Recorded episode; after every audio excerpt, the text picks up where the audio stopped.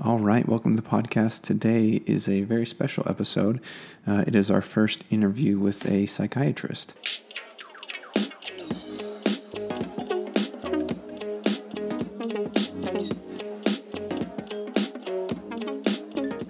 So, our first guest is uh, Dr. Jasper Puracan. Dr. Puracan is a lifelong Arizonan. Dr. Puracan completed his undergraduate degrees from the University of Arizona in Tucson in 2016. While there, he earned a Bachelor of Science in Molecular and Cellular Biology with honors and a Bachelor of Science in Business Administration with emphasis in accounting. He achieved many academic awards, including the highest academic distinction, Dean's List with Distinction, Outstanding Academic Achievement Award from the School of Accountancy, Outstanding Senior from the Department of Molecular and Cellular Biology, summa cum laude, among others. And he then went on to attend the University of Arizona College of Medicine, Phoenix. He was involved in many leadership activities while attending medical school, including being a student member of the admissions committee, a student leader of the psychiatry interest group, a student leader of the Business in Medicine Interest Group, a student leader to the Asian Pacific American Medical Student Association, as well as an ambassador to the Asian Corporate and Entrepreneur Leaders. Dr. Puracan graduated from the University of Arizona College of Medicine Phoenix in 2021 with a Doctorate of Medicine degree, as well as a Master of Public Health with an emphasis in clinical leadership. Dr. Puracan recently began his residency in psychiatry at the Banner University Medical Center in Phoenix. All right, without further ado, here is our interview with Dr. Puracan. All right, Dr. Puracan, thank you so much for joining the podcast. It's great to have you today. It's great to be here. I appreciate that, Dr. Mitchell. And you, you can call me Jasper for the purposes All right. of our interview. very good. Very good, Jasper. Thank you so much again for joining us. Jasper, I'm very excited about this uh, interview. This is our first interview uh, with a practicing psychiatrist. Uh, and uh, you know you've been a psychiatrist here for a while now, uh, you know a week or so. So anyway, we're very very excited to have you on. Uh, so I kind of introduced you a little bit uh, at the beginning. Uh, for those who don't know, I also went to the University of Arizona College of Medicine, Phoenix. Me and Jasper actually graduated together. Jasper's a good friend of mine, and I'm very excited to have him here. so Jasper, just to start off, you know, could you tell us about yourself, kind of generally where you're from, what you like to do, any hobbies or anything like that, and then anything from the bio that I missed? Definitely. Yeah. So I'm. I, I think you might have mentioned this in the intro. I'm pretty much from Arizona. I was originally born in New Jersey, but moved out to Arizona, specifically Peoria, Arizona. I think when I was two years old, and I've been in the state ever since. So grew up in Peoria, went to Alta Loma Elementary School, then Peoria High School. And then after high school, I decided to go down to the U of A. Uh, did a couple of degrees there.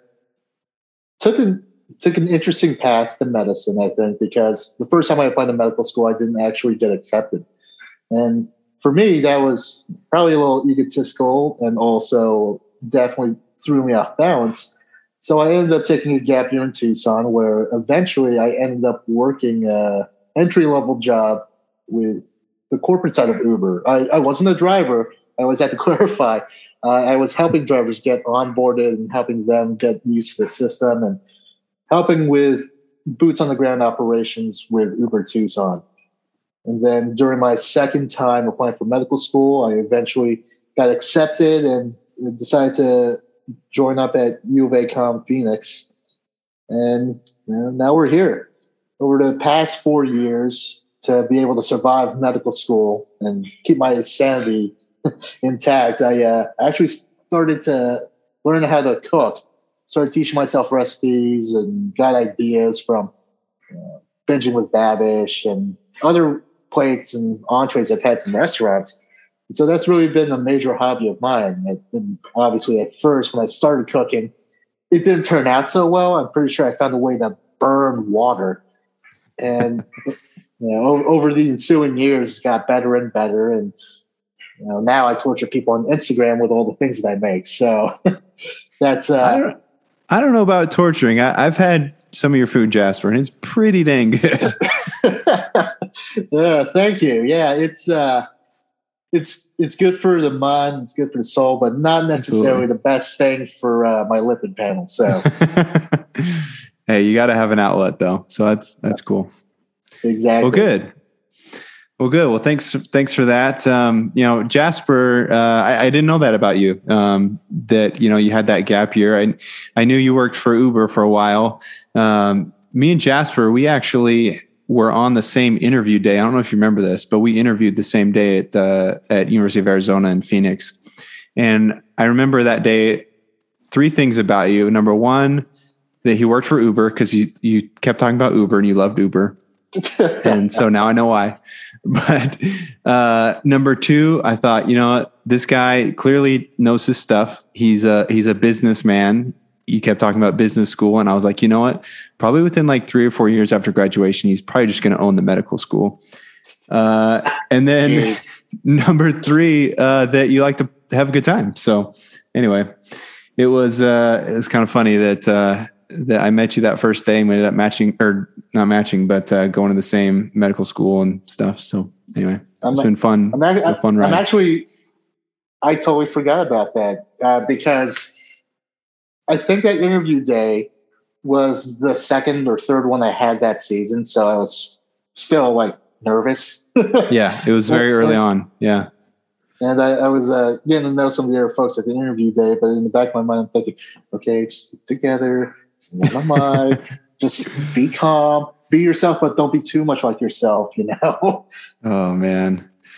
Yeah, interviews are interviews are rough. We're going to talk about interviews in just a little bit about um, uh, residency interviews and whatnot. But oh man, not not fun. Uh, Memory lane. We survived. Memory lane. That's right. We survived, and it's over. All right. Uh, next question: Did you always know that you wanted to go into medicine? And if not, what else could you picture yourself as? That's an interesting question for me because you know my, my educational background it's some people say different other people say crazy. Uh, it, part of me also like always wanted to work in medicine because it was a way for me to serve other people. And it was a way for me to combine my curiosity about science about human physiology and human psychology with a way to serve those in need. So there was always a part of me who wanted to go into medicine for that express purpose. Uh, where, where it gets a little more interesting for me, at least, and exotic, really, is I originally was just a molecular and cellular biology major in college. I decided after my first semester that I had a lot of transfer credits from high school. I didn't want to do a physiology second major because there was too much overlap with science. I wanted to experiment and see what else I could uh, learn about. And I decided on, hey, I'm also going to learn how to be an accountant, mm-hmm. which to a lot of folks doesn't make any sense whatsoever. I don't know if there's any real way to combine balance sheets, uh, statements of stockholders' equity, assets equals uh, liabilities plus stockholders' equity I don't know how there's a way you could package that together with the Krebs cycle and all the serotonergic receptors and the reuptake uh, and all that those mechanisms and pathways. But I, I realized over time there are synergies between business and medicine, which empowers physicians and other healthcare providers to actually revolutionize medicine. But I only came to that realization after I started to get a longer, wider view of what healthcare is. Now that said, uh, you know the business mindset is also very entrepreneurial in spirit. So there's always a little part of me that could see myself trying to open my own business. You know, mm-hmm. uh, throughout the pandemic, because I was bored out of my mind sitting inside my apartment for several months in a row, I started daydreaming about opening a restaurant where I, I designed a menu. I I even went so far as to actually contact the project manager for the space just to get details on what it would be like to rent out I think it was 2,500 square feet. Uh, so I, I, think that if I couldn't be a doctor, I'd still be able to serve people more literally as a, as a chef in a restaurant. and, and I think you'd be very good at it. Um, again, I've had, I've had your food and it is incredible. So, anyway, maybe maybe a little bit of both. Maybe a part-time chef, part-time psychiatrist, or something like that. that would be fun. Yeah, yeah. Well, cool. Uh, next question: Did you always know that you wanted to be a psychiatrist? Uh, and if not, what other specialty intrigued you? So I think deep down, psychiatry was really a major motivator for me to become a physician in the first place. I felt that in our communities here in America, we don't really treat preventive health care the way that we should. And part of that is really mental health care. Uh, so when I got accepted into med school, I started up at U of A. I was deciding between psychiatry and family medicine for a little bit, primarily because it addresses those preventative measures. It allows us to employ public health techniques to help deal with frequent issues that arise in both specialties. But over time, it really came down to going into psychiatry, and those were a couple of reasons. One was for I, I find myself engrossed with some of the stories that I hear from patients, and it's a way for me to re-engage with the raw humanity that our patients you know, experience. You know, it isn't intended to be a slight against other specialties. It's more intended to be uh, uh, thought that as a psychiatrist, I have an opportunity to connect with the community in a different way, the communities that I serve as a physician. And it gives me great insight into issues that I might not be experiencing myself, whether that's financial, socioeconomic barriers to care, or even just different cultural backgrounds that I, as a Filipino guy born in America, have never experienced. So I, I, think that adds to the richness of my own life to be able to learn about these other facets of American life.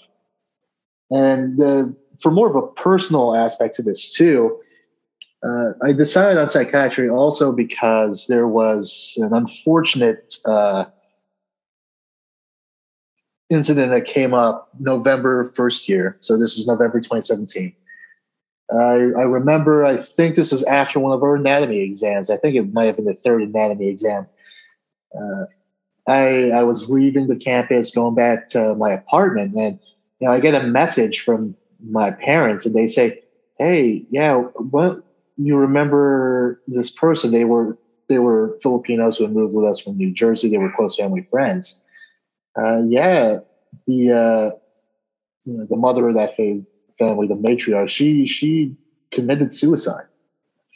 No one had seen the coming there was no indication whatsoever from her that she was having bad thoughts, that she was having suicidal ideations. And it, it, became a slow boil over the course of a few years. We, we found out later that she kept a secret diary where she was documenting these feelings for, I think, five years up to that point. And it was a series of small things, and one of those small things eventually was a straw that broke the camel's back. And so one day she just decided to commit suicide, and we were all blindsided by it.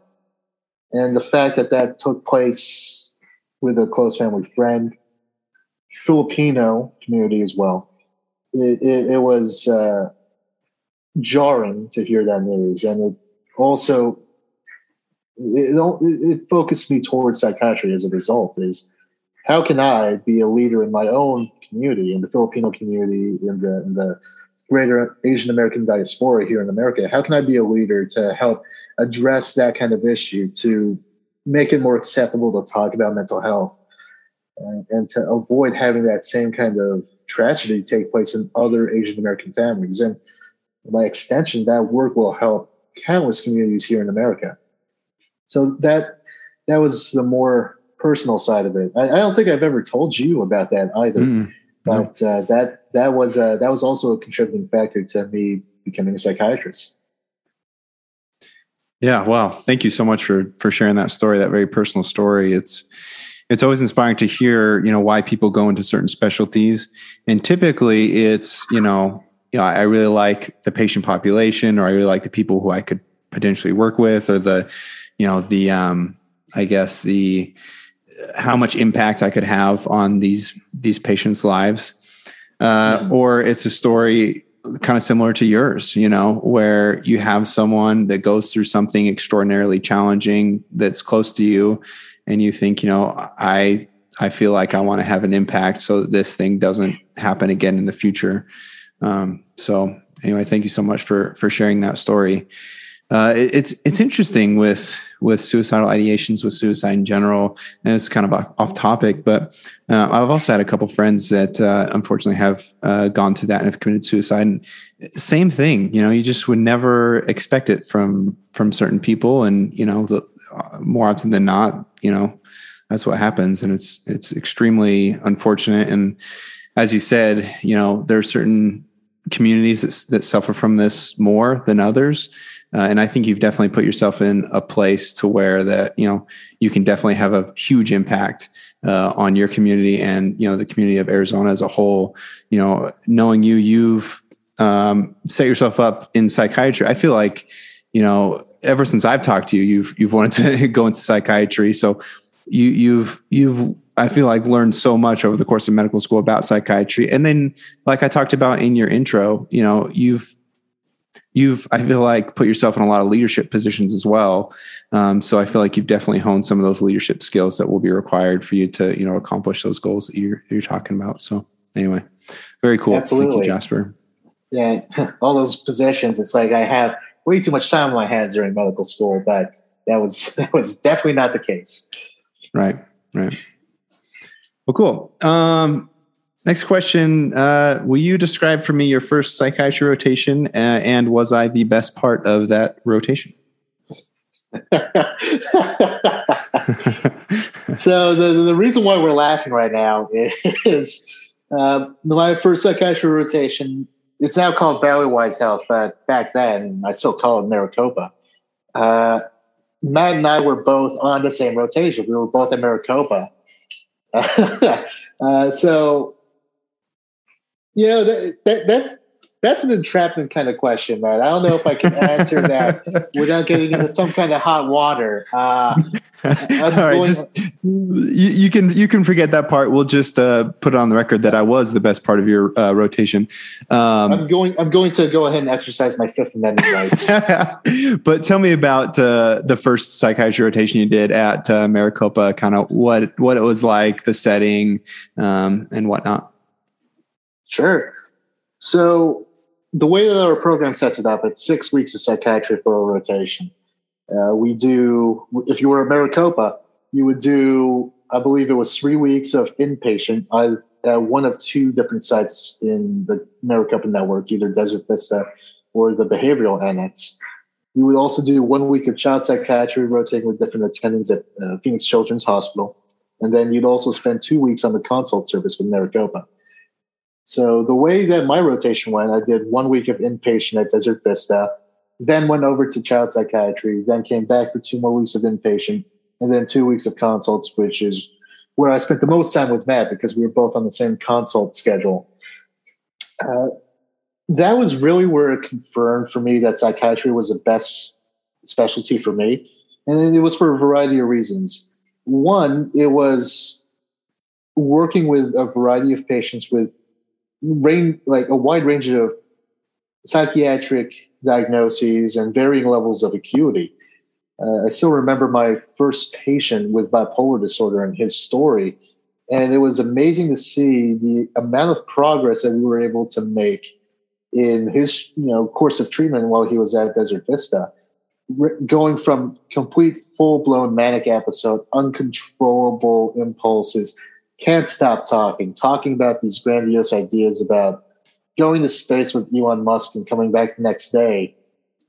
Then 10 days later, after we've continued the regimen of lithium for his bipolar disorder, he's become much more calm, mood stabilized, and he's future oriented. That, that's one of the major things that we look for in psychiatry future oriented, with a reasonable plan to continue with outpatient therapy, with treatment, and a solid plan to get started at college to become an engineer. Uh, so that that was really one of the more striking moments of the psychiatry rotation for me, especially early on. And seeing more cases all throughout child psychiatry, the inpatient unit, and then on consults, it was it was reaffirming for me that I had chosen the right specialty to pursue. Yeah, that's that's interesting. You know, I I don't want to put words in your mouth, but I feel like we both had such a good rotation. You know what I mean? I, I feel like that rotation was excellent. The setting was extremely interesting because it was an involuntary inpatient setting uh, for for most of our rotation. Uh, we saw the you know the sickest of the sick, and uh, we got to see these people you know that had just extraordinarily extraordinarily difficult lives that they let that they had to lead uh, and they had some you know they were really manic at times when they came in or they're really schizophrenic or, or, or whatever but you know it was interesting over the course of just even a couple weeks like you said getting them on the right medications they would be a completely different person when they left you know so eh, that's that's why i really love that rotation as well and, and unlike jasper i came in I, I, had no desire to do psychiatry at all. I never really even thought of it.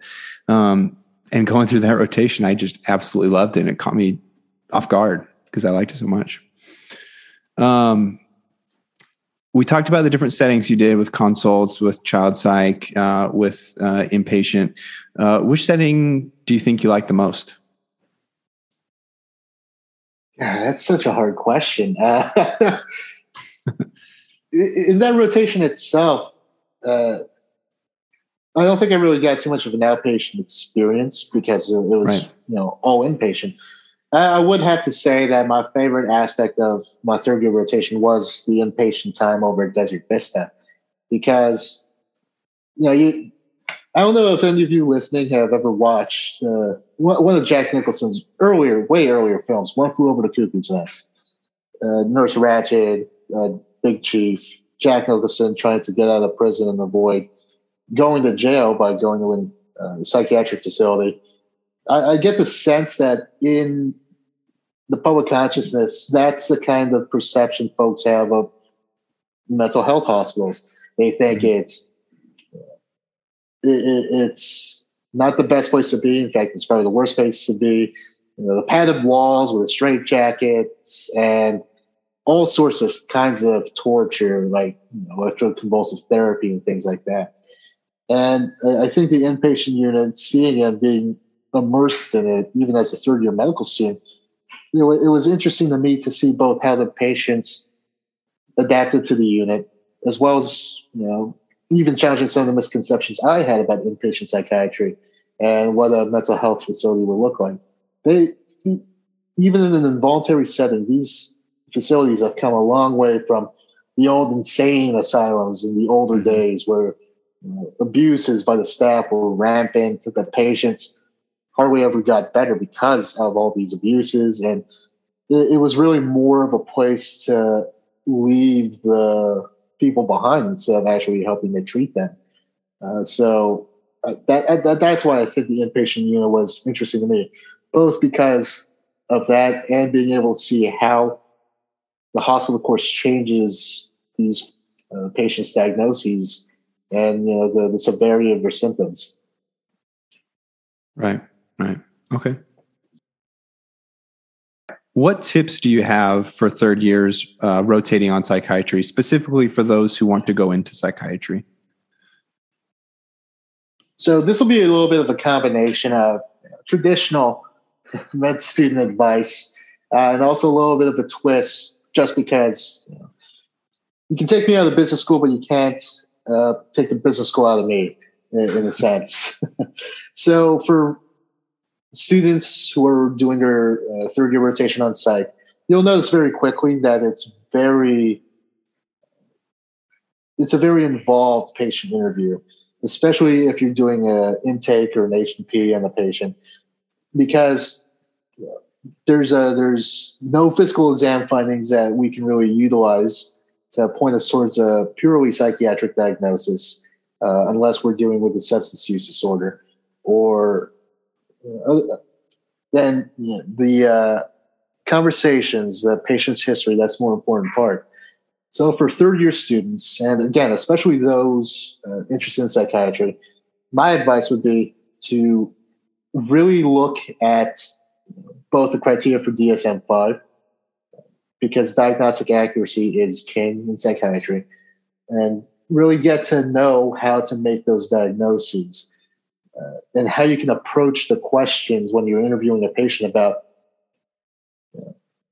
describing grandiosity in terms of mania, describing compulsions like checking your stove six times before you leave the house every time when we're talking about OCD. That, that uh, you know, those kinds of uh, ways to approach that interview.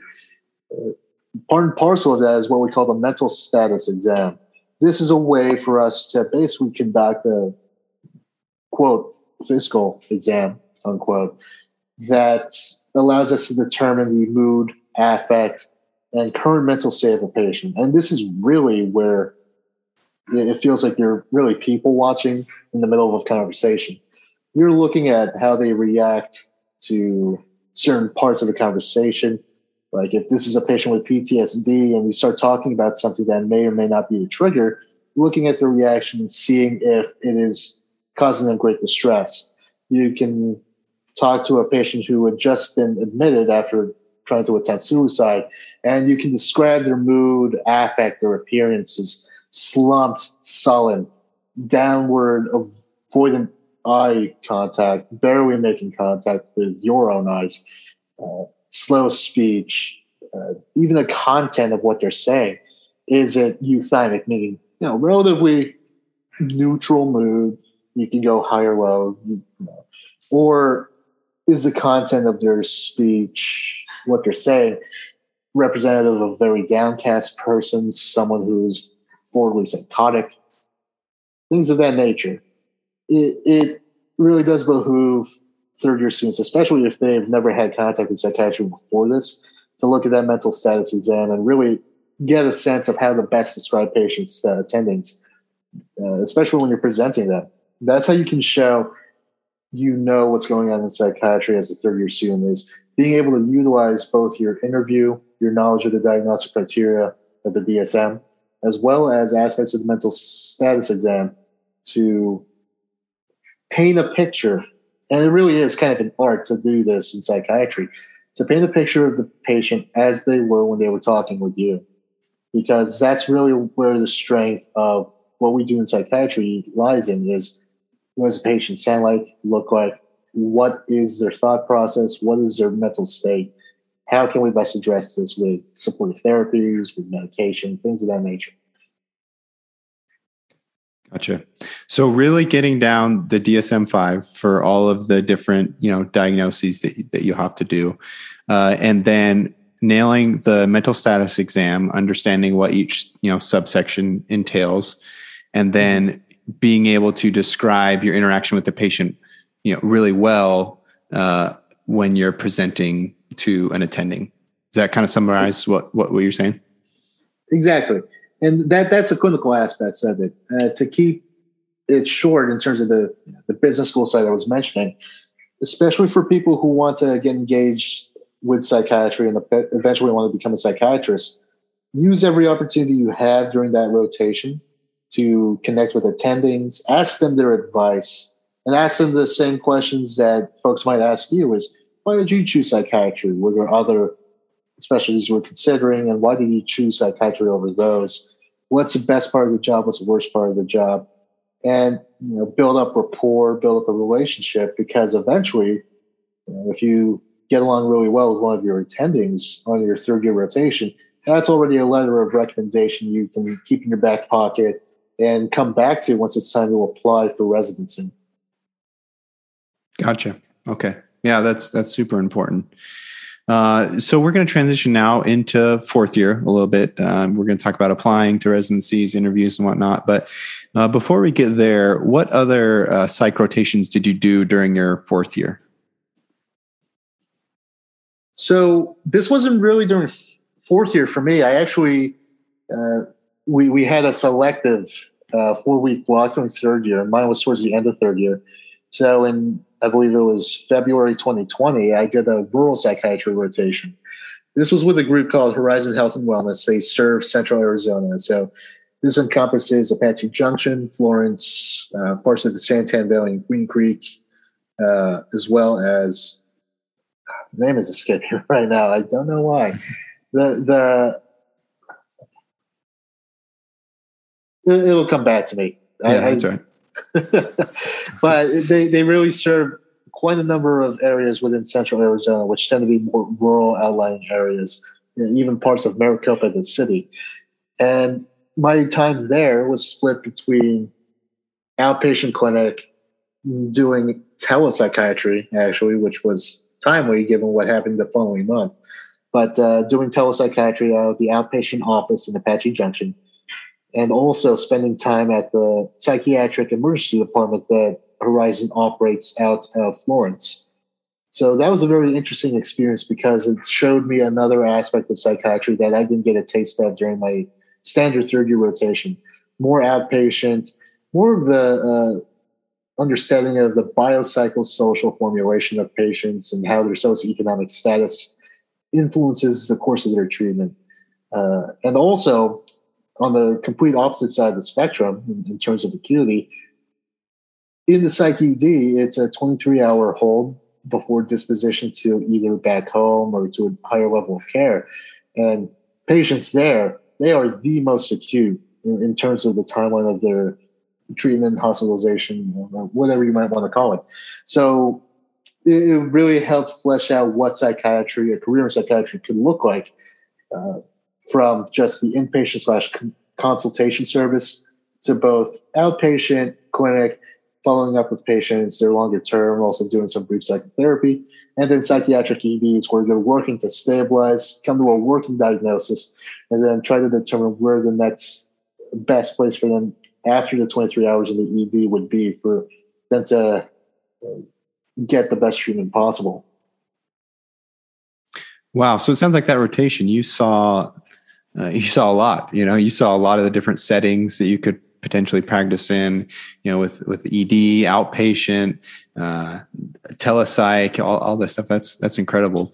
Do you feel like on the because it was rural? Do you feel like you were able to uh, be involved a little bit more? I, I personally didn't do any rural rotations, but I've heard that typically on rural rotations, you're you're kind of a little bit more involved uh, just because there are fewer students and residents and whatnot. I'd say so. Yeah. Uh, I was actually the first student to actually ever do a rural rotation with Horizon. And Dr. Arthur Chu, he's a CMO, Chief Medical Officer, and was my attending physician for essentially the entirety of my rotation there. Dr. Chu would actually let me take the reins with some interviews. And, you know, I, I think it really helped me to develop a better diagnostic gestalt because he also let me interview all the patients that came in through the psych ED when we were on station.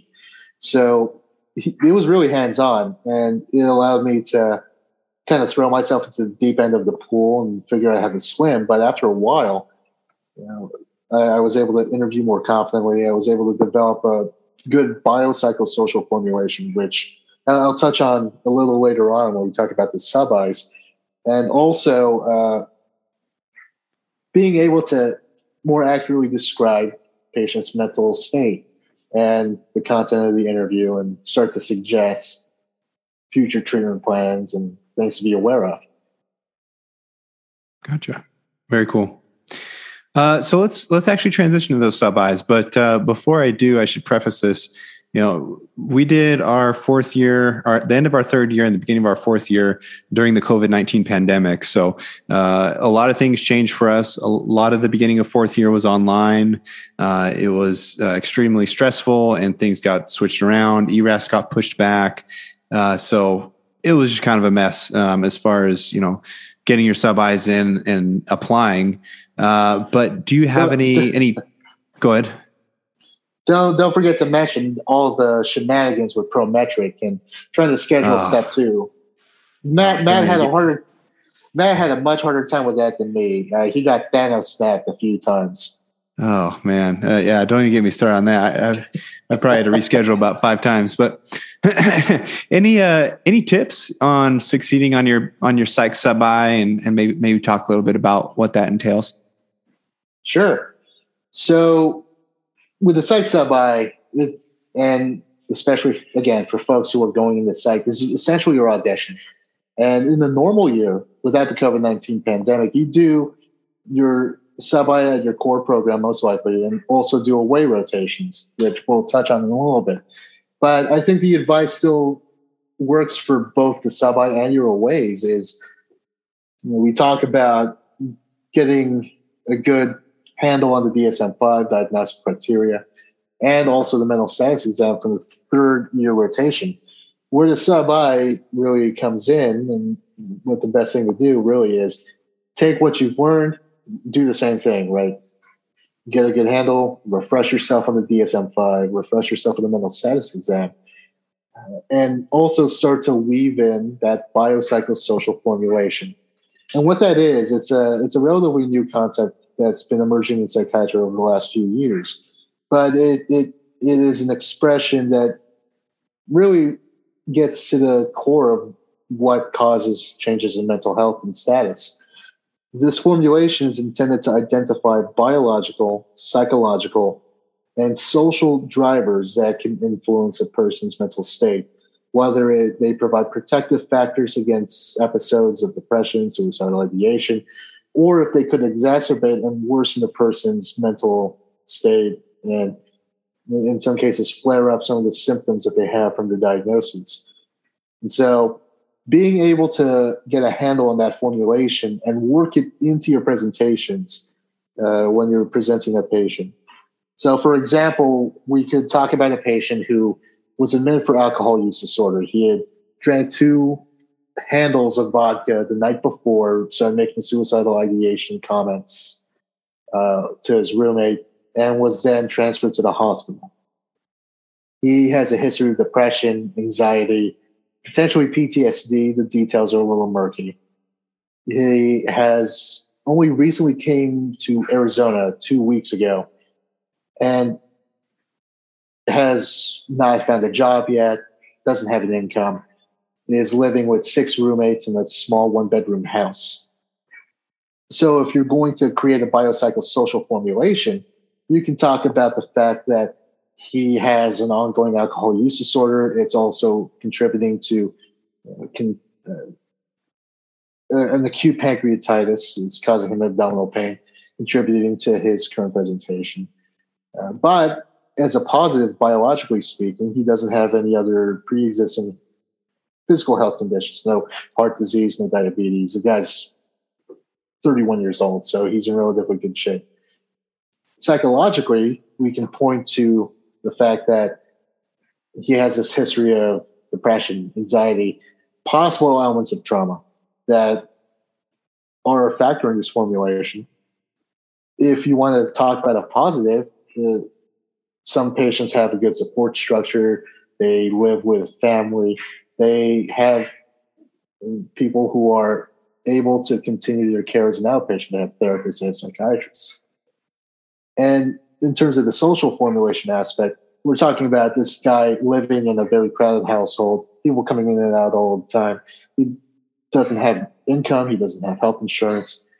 And those are going to be social pressures that add to this overall formulation that this individual needs support for his alcohol use disorder. Maybe we start him on naltrexone to help with cravings and get him into an outpatient rehab facility. We start to address the complex psychiatric history by starting him on an antidepressant because we ruled out mania based on our intake, as well as working to help with anxiety by teaching him coping skills. And same for the PTSD, and this will continue as an outpatient. And in terms of the social supports, this is where our, our Knights in Shining Armor, our social work team comes in to really help find placement for him with an outpatient rehab facility and also organizing those outpatient appointments so that way, as he leaves the inpatient unit, once he's medically and psychiatrically stabilized, he has a continuing therapeutic relationship that will help with everything we talked about in the biopsychosocial formulation. That's how you impress your attendings and the residents is being engrossed with it and being able to show that, yes, this is what I think is going on. Here's a formulation. I know what I'm talking about and you know showing that you have knowledge is important especially for your auditions now part of this and i feel like i'm rambling so please stop me or cut me that's off. okay keep going this is good stuff but uh, part of the auditions is also just working with the team and you know as much as folks like to sometimes dismiss it it's really important to be able to mesh and have cohesion with the folks you work with. Uh, because oftentimes the question does get brought up would I want to work with this person? Because as much as this is developing a career, learning the clinical gestalt, it's also a job. And jobs involve teamwork, working with other people. So that it, it it's important to make sure that I, I, think the term I want to use here is authentic. Mm-hmm. It's important that you be authentic in your interactions with people. You help out as much as you can. You do your work as a sub-I or an away rotator, but you you're authentic to yourself. You show people that you're a team player, but you know, I'm I'm not the type that really enjoys getting buttered up. Maybe this is a personal bias of mine. I, I prefer when people are just real, yeah. authentic. I don't, I don't know if that really makes sense, but that that's just my personal opinion. Is you know, I I want to know that the person that might be joining as a junior resident uh, in the class beneath me or some classes beneath me is someone that I would enjoy working with, and that you know they're generally people I want to hang out with too. Mm-hmm. It, it, it's not good for a work environment, especially during residency, that there's discord, disharmonious interactions with co-residents and others in the organization. Yeah, absolutely. It's it's interesting. You know, I feel like a lot of times during during third year, you're just there, you're just trying to impress, you're just trying to get that honors, you know, you're just trying to get the good evals and whatever. Uh, and then you move into fourth year, and like you said, you know, this sub-I is supposed to be in something you want to go into. So it's it's different. You know, you still have to know all of your stuff. You have to be better than you were during third year. But at the same time, like you said, like this is this is an audition. Like they're they're they want to see if they would be willing to work with you or if they and they want to work with you. So I think being authentic, being yourself uh, is extremely important uh, during these sub-Is. And you know, if you if you just kind of fake it and you're not yourself, then you know the residents might not like whatever you fake. And then at the same time, you know, you're also they're auditioning. You know, you're auditioning for them, and but also they're auditioning for you, right? I mean, at the same time, you want to make sure you're a good fit in their program. You know, you want to make sure that you like your potential co-residents or whatever that you'll be working with in the future. So being yourself is extremely important. I agree. Uh, good. Uh, next, away rotations. So, like we talked about, you know, we obviously didn't do away rotations, but uh, just because of the pandemic, I've heard some mixed things about psych and away rotations. Can you talk about them? You know, are they? Is it something that's kind of required uh, in some other specialties? You know, basically your entire application is based on how you did on away rotations, whereas others, it's like, eh, you can do it if you want. Um, or you're going somewhere to be like, okay, I really want to match here, so I'm going to do a away rotation there. I mean, what is it kind of like in psychiatry? I think it's slowly changing just because psychiatry as a specialty is becoming more popular with medical students. Uh, I think during this last application cycle with ERAS, after the match, there was only three or four unfilled positions in psychiatry entirely. And so those last three or four spots, they had to go into the SOAP uh, process. But you know, those were those were the only spots. All the other psychiatry slots were filled after the match day. So you know, I, I, take that as an indication that people are more interested in psychiatry. I mean, for a variety of factors, mental health is becoming a bigger issue, especially itself compared to several other specialties. Great lifestyle, you know, comparably good pay and good job security. Uh, and you know, it's on the lower end in terms of years spent in the residency, typically four. And some programs let you do an accelerated uh, residency plus child and adolescent psychiatry residency. So it, it could be shifting more towards you should do away rotations. I'm not so sure about that just yet. I, have to defer that to you know, my program director and what her uh, what her word on the street that she's picking up is. But uh, generally speaking, from what I know about psych during my application process, and again, this was colored by the fact that the COVID 19 pandemic shut down away rotations. Mm-hmm. Uh, it's not necessarily required unless you really want to target a region of America you want to go to and practice in.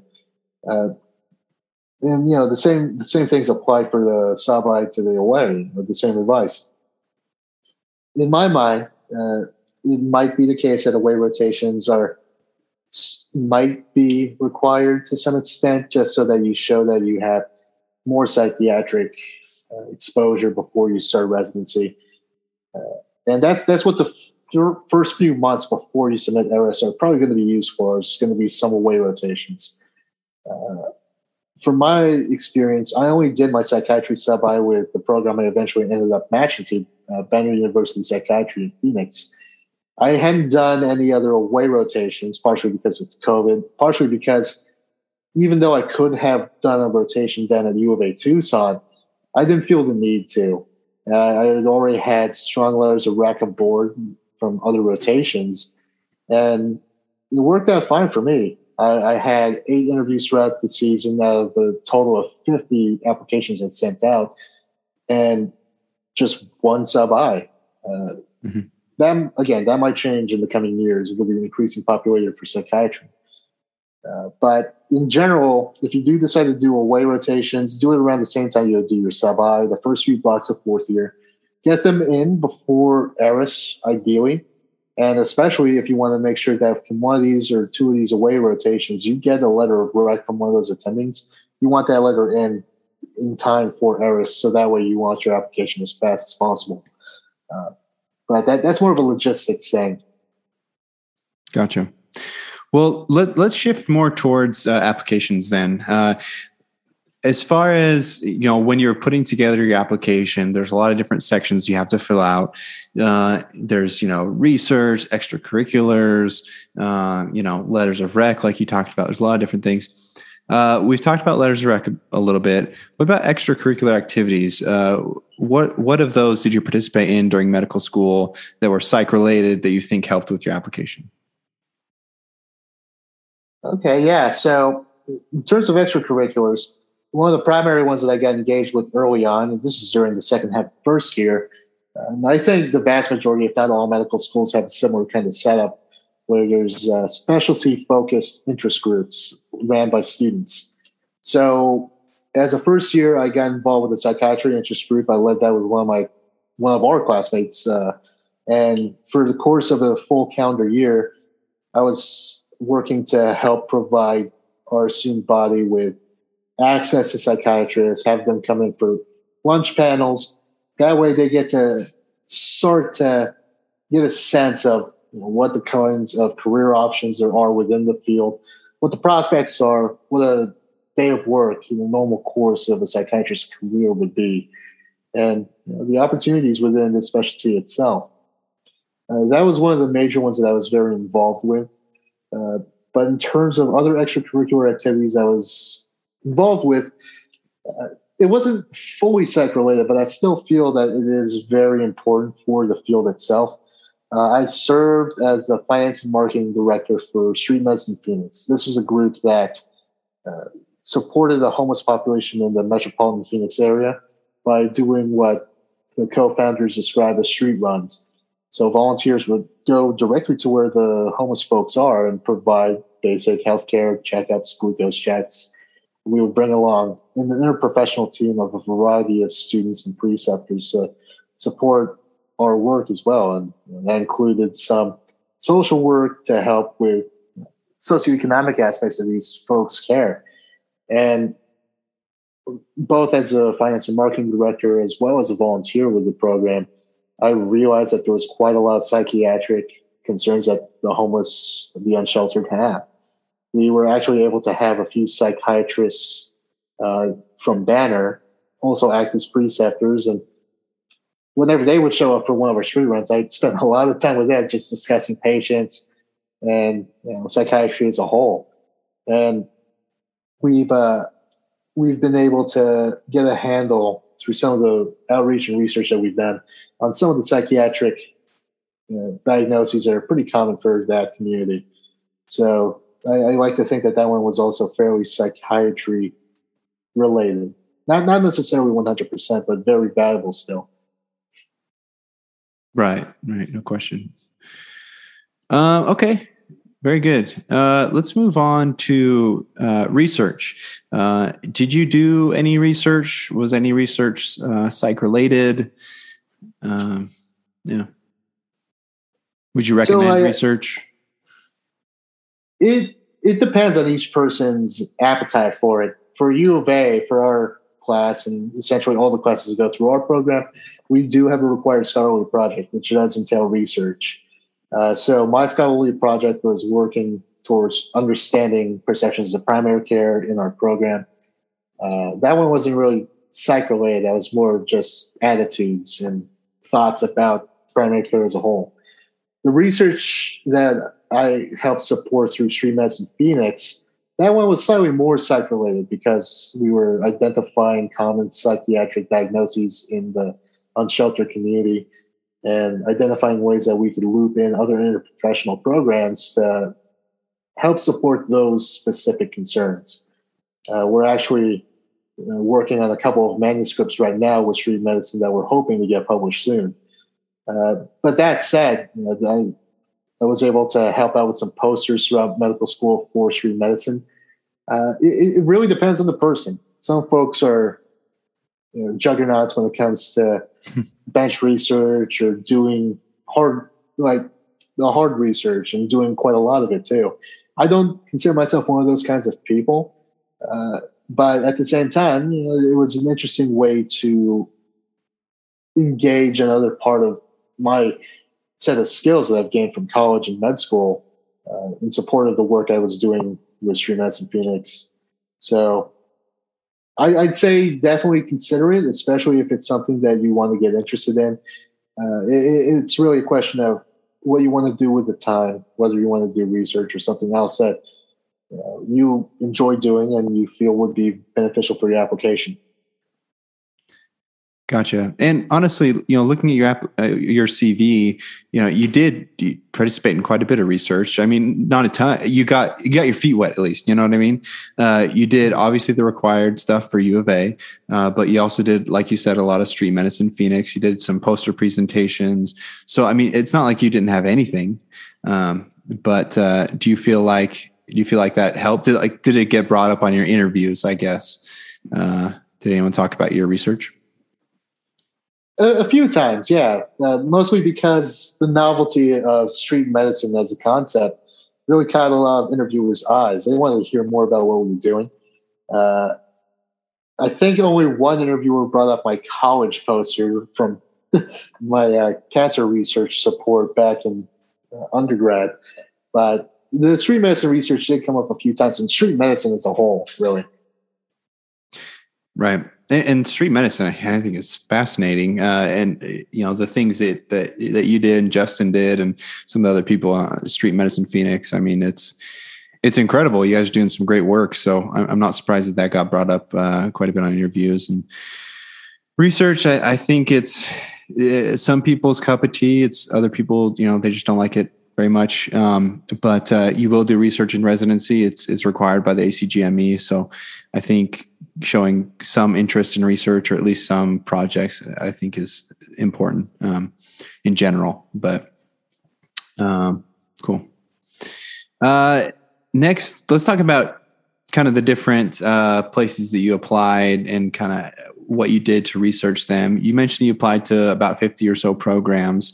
Uh, wh- when you're researching these programs, what did you do to prioritize uh, these different programs, uh, and what made you really interested in the ones that you ended up applying to? Yeah, so it, it was a variety of factors, and I encourage everyone going through the ERAS process to do the same thing. You know, you take a look at the application that you've developed over the course of you know three years of medical school, and also, uh, side note, when you're doing ERAS, you include everything from the very start of college. So that's why I have an undergrad poster on my ERAS application, along with some other roles I had back then. Uh, so with that in mind, you take into account what kind of application you develop, you know, how much research you've done, extracurriculars and leadership activities, uh, the, the kind of uh, I guess, appearance of your application itself. Because people can also start to get a vibe of who a person is and what kinds of things are interesting to them based on the style that they took through medical school, in a sense. What I mean by that is, what was their focuses? What do they speak authentically about? What do they get excited about when they write about it in the application and potential secondaries? Are they someone who's very interested in research, the gestalt behind cutting edge technologies and therapeutics? Are they someone who's very involved with the socioeconomic factors, the public health aspects of psychiatry? They can start to pick that up from the application. So that's one of the aspects is as you're doing your research on programs with an understanding of what your application is and what you have to offer, finding programs that might match both your personal values and the application that you develop. You know, part of my selection process is also prioritizing uh, big cities. I I'm a big city kind of guy. I, I like, you know, skylines. I like having a lot of things to do in the city itself. So I prioritize those settings as well. And that's also because the cities themselves will have a wide variety of communities that come in for mental health treatment. So that was a major factor for me as well. Uh, and then lastly, I, I, forced myself to stay at 50 uh, because you know, due to the COVID 19 pandemic, we couldn't travel for interviews. We did everything by Zoom.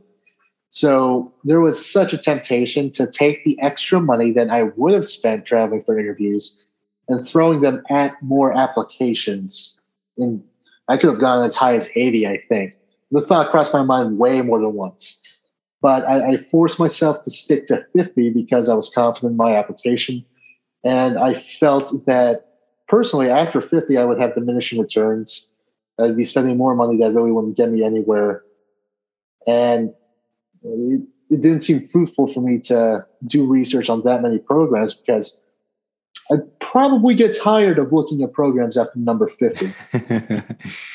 yeah, and the, the, interviews would probably drag after a while as well, I'd imagine.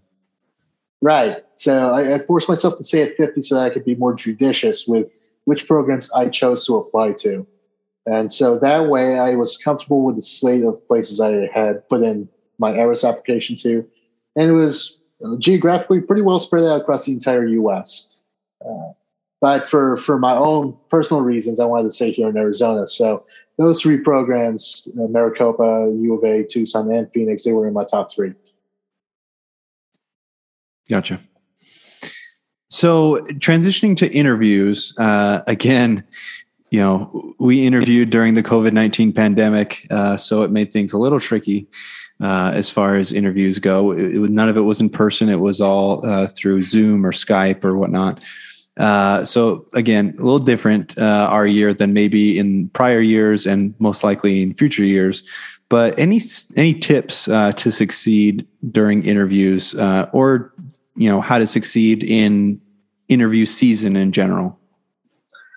Oh, this is where business school Jasper comes back in. So, the Eller College of Management, totally not a plug or anything, but the the way that they teach undergrads in any business major, they train us very well in public speaking, giving presentations, and also interviewing. Because oftentimes, folks who graduate from Eller try to go on to the big leagues. They try to hit Wall Street. They try to hit the big four accounting firms and try to go into consulting with McKinsey or some of the biggest financial juggernauts in the world.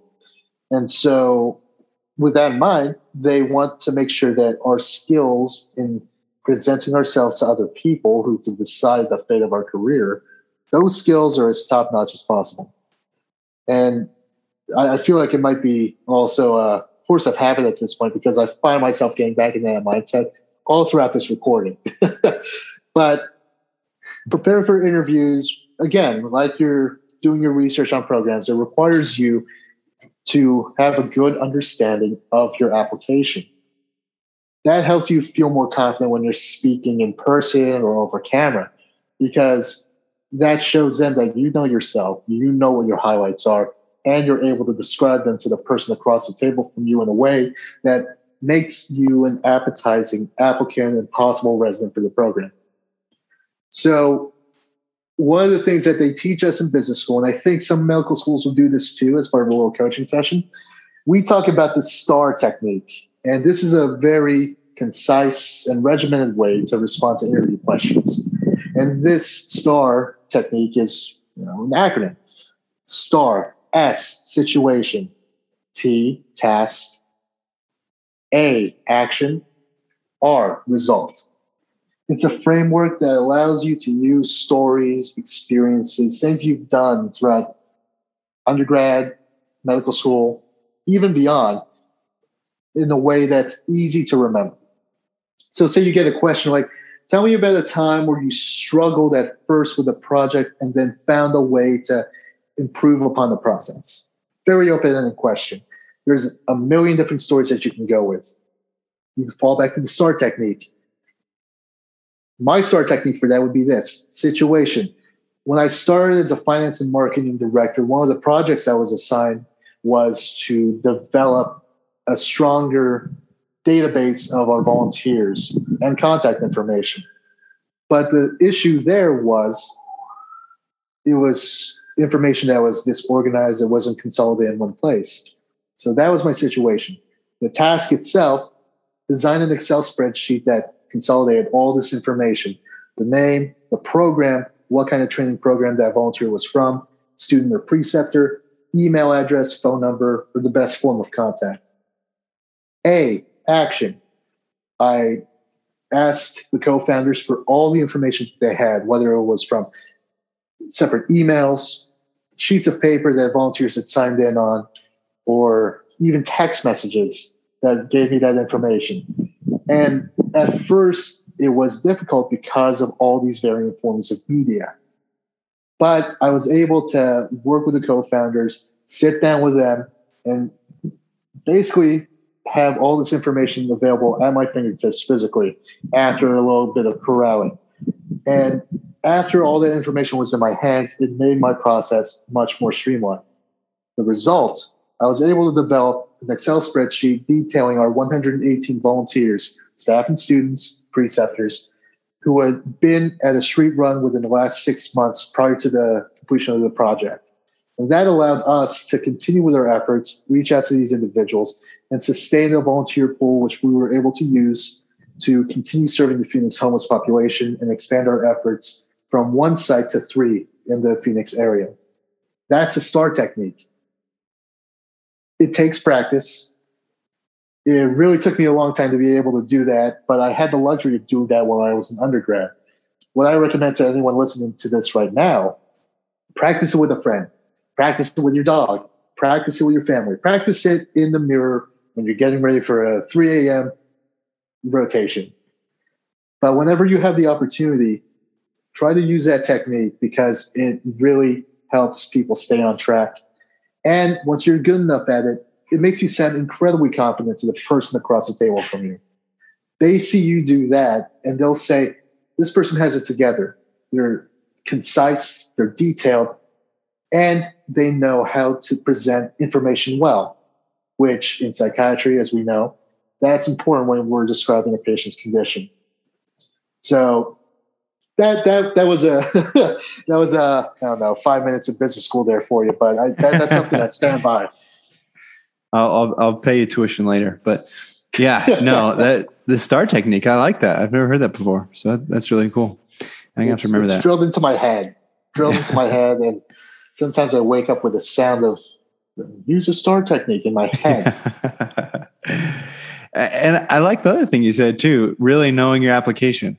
You know, it sounds kind of silly. You know, of course I know my application. I wrote my application and I that my application is me, you know.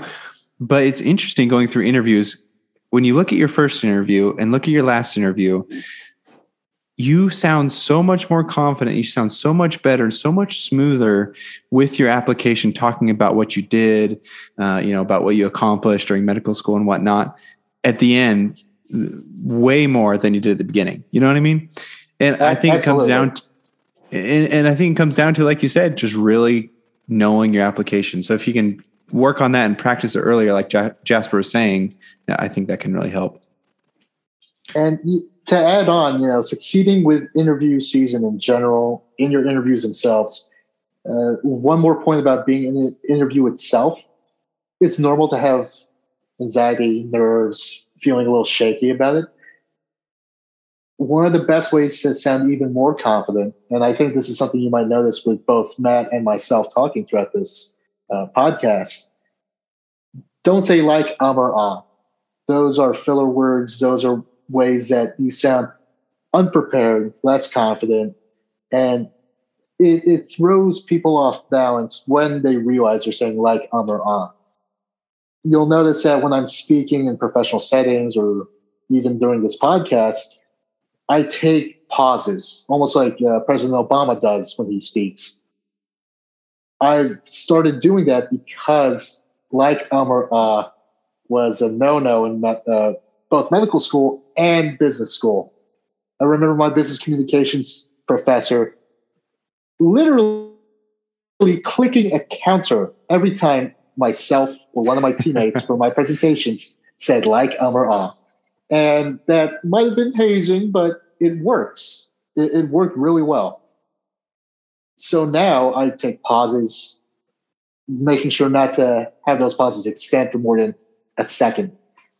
There are ways to gather thoughts. Once you've done it enough times, it'll come naturally and you'll be able to recover quickly. Being able to eliminate those filler words or stuttering or repeating a word or dragging on with a pregnant pause for longer than a second, eliminating those from when you're presenting yourself professionally is going to do wonders for your application, for your interviews, and how well others perceive you when they speak with you. And same thing goes for making presentations and presenting patients. In terms of interview season overall, go back to your research for the program, figure out why you originally applied to them in the first place, because after a while, they'll all start to blend together. But pick out certain aspects of the program that really intrigued you, because they'll ask you, why did you choose this program? Why did you apply to us? What do you find fascinating about what we do here in X program? review those details. And again, th- this is a force of habit of mine, but I always double check my application book every night before an uh, interview. It was a way for me to, again, refresh my memory, understand why I applied to this program, and it helps keep me in the moment. Meaning, okay, I'm interviewing with X program. Here's why I interview with X program parts of my application that apply to X program are these. I also do some due diligence and look up who the program director is because you'll oftentimes interview with them. Look at the mission statement, look at the different electives they have for interns. That shows that you have an interest, that you're invested, and this is a place that you would enjoy going to. That that's really my biggest advice for interview season, other than all the interview prep I just gave is a you know, continually refresh, review, and make sure you're as prepared as possible. If you have a ritual that helps you calm down before interviews, do it. Tennis players always have a ritual before they toss up their serves. Uh, basketball players, before they shoot their free throws, a lot of them have rituals themselves. People have interview rituals. I have mine. Usually that means chugging a Red Bull, but it works for me.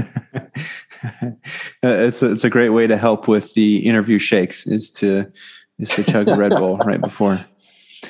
Uh, very good. All right, so do your DD, do your due diligence. Don't say like um or uh, and I feel like you really called me out on that one there, Jasper. Uh, and, and then just you know understand your application. Really, really know it, and it will go it will go well for you. Absolutely. All right, Jasper. Very good. I we're getting close to the end here, so I appreciate everything, all the tips that you've given us so far. Sure thing.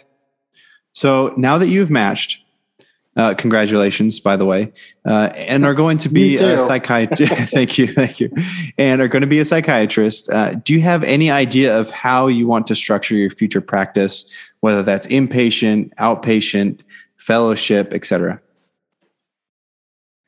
that's part of the process for residency in general is defining how you want to set the rest of your career. Going into the process for ERAS, the residency match process, I was thinking that I would actually try to do a fellowship in what's called forensic psychiatry. And what that entails is working with the legal system, working with places like here in Arizona, we have a place called Arizona State Hospital. Maricopa deals with the involuntary patients. Arizona State Hospital deals with the high security, potentially danger to society and danger to the community types of folks. Those uh, psychiatrists there tend to be forensic psychiatrists. They're very well involved with the legal system, and they're the interface between legal precedents and clinical practice. These individuals also have the opportunity, if they go private, to act as expert witnesses and uh, and medical counsel for legal cases. And this can span any number of different types of legal cases. I, for me, that was always interesting is the interfaces between medicine and other areas, being able to utilize my clinical knowledge along with exploring other parts of America in a sense. It goes along with my desire to learn about communities. It also allows me the opportunity to learn more about our legal system and where, where my role as a psychiatrist could be in supporting those who are mentally unwell in the system. It it isn't a point for me to always be on the defense attorney side or the DA, but it's an opportunity for me to utilize my skills in a pretty unique way, which is always interesting for me. Uh, but if I weren't to do that uh, fellowship, I'm not sure. Right now, for my intern year, I'm spending all my psychiatry time on the inpatient unit. And over the course of the next few years, it will slowly become a mix of outpatient and inpatient, and then over to 100% outpatient, except for call uh, at the hospital. So we'll see how I feel after I get deeper into the residency.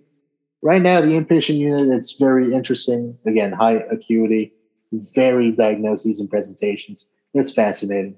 It's a lot to learn, but it is incredibly engrossing.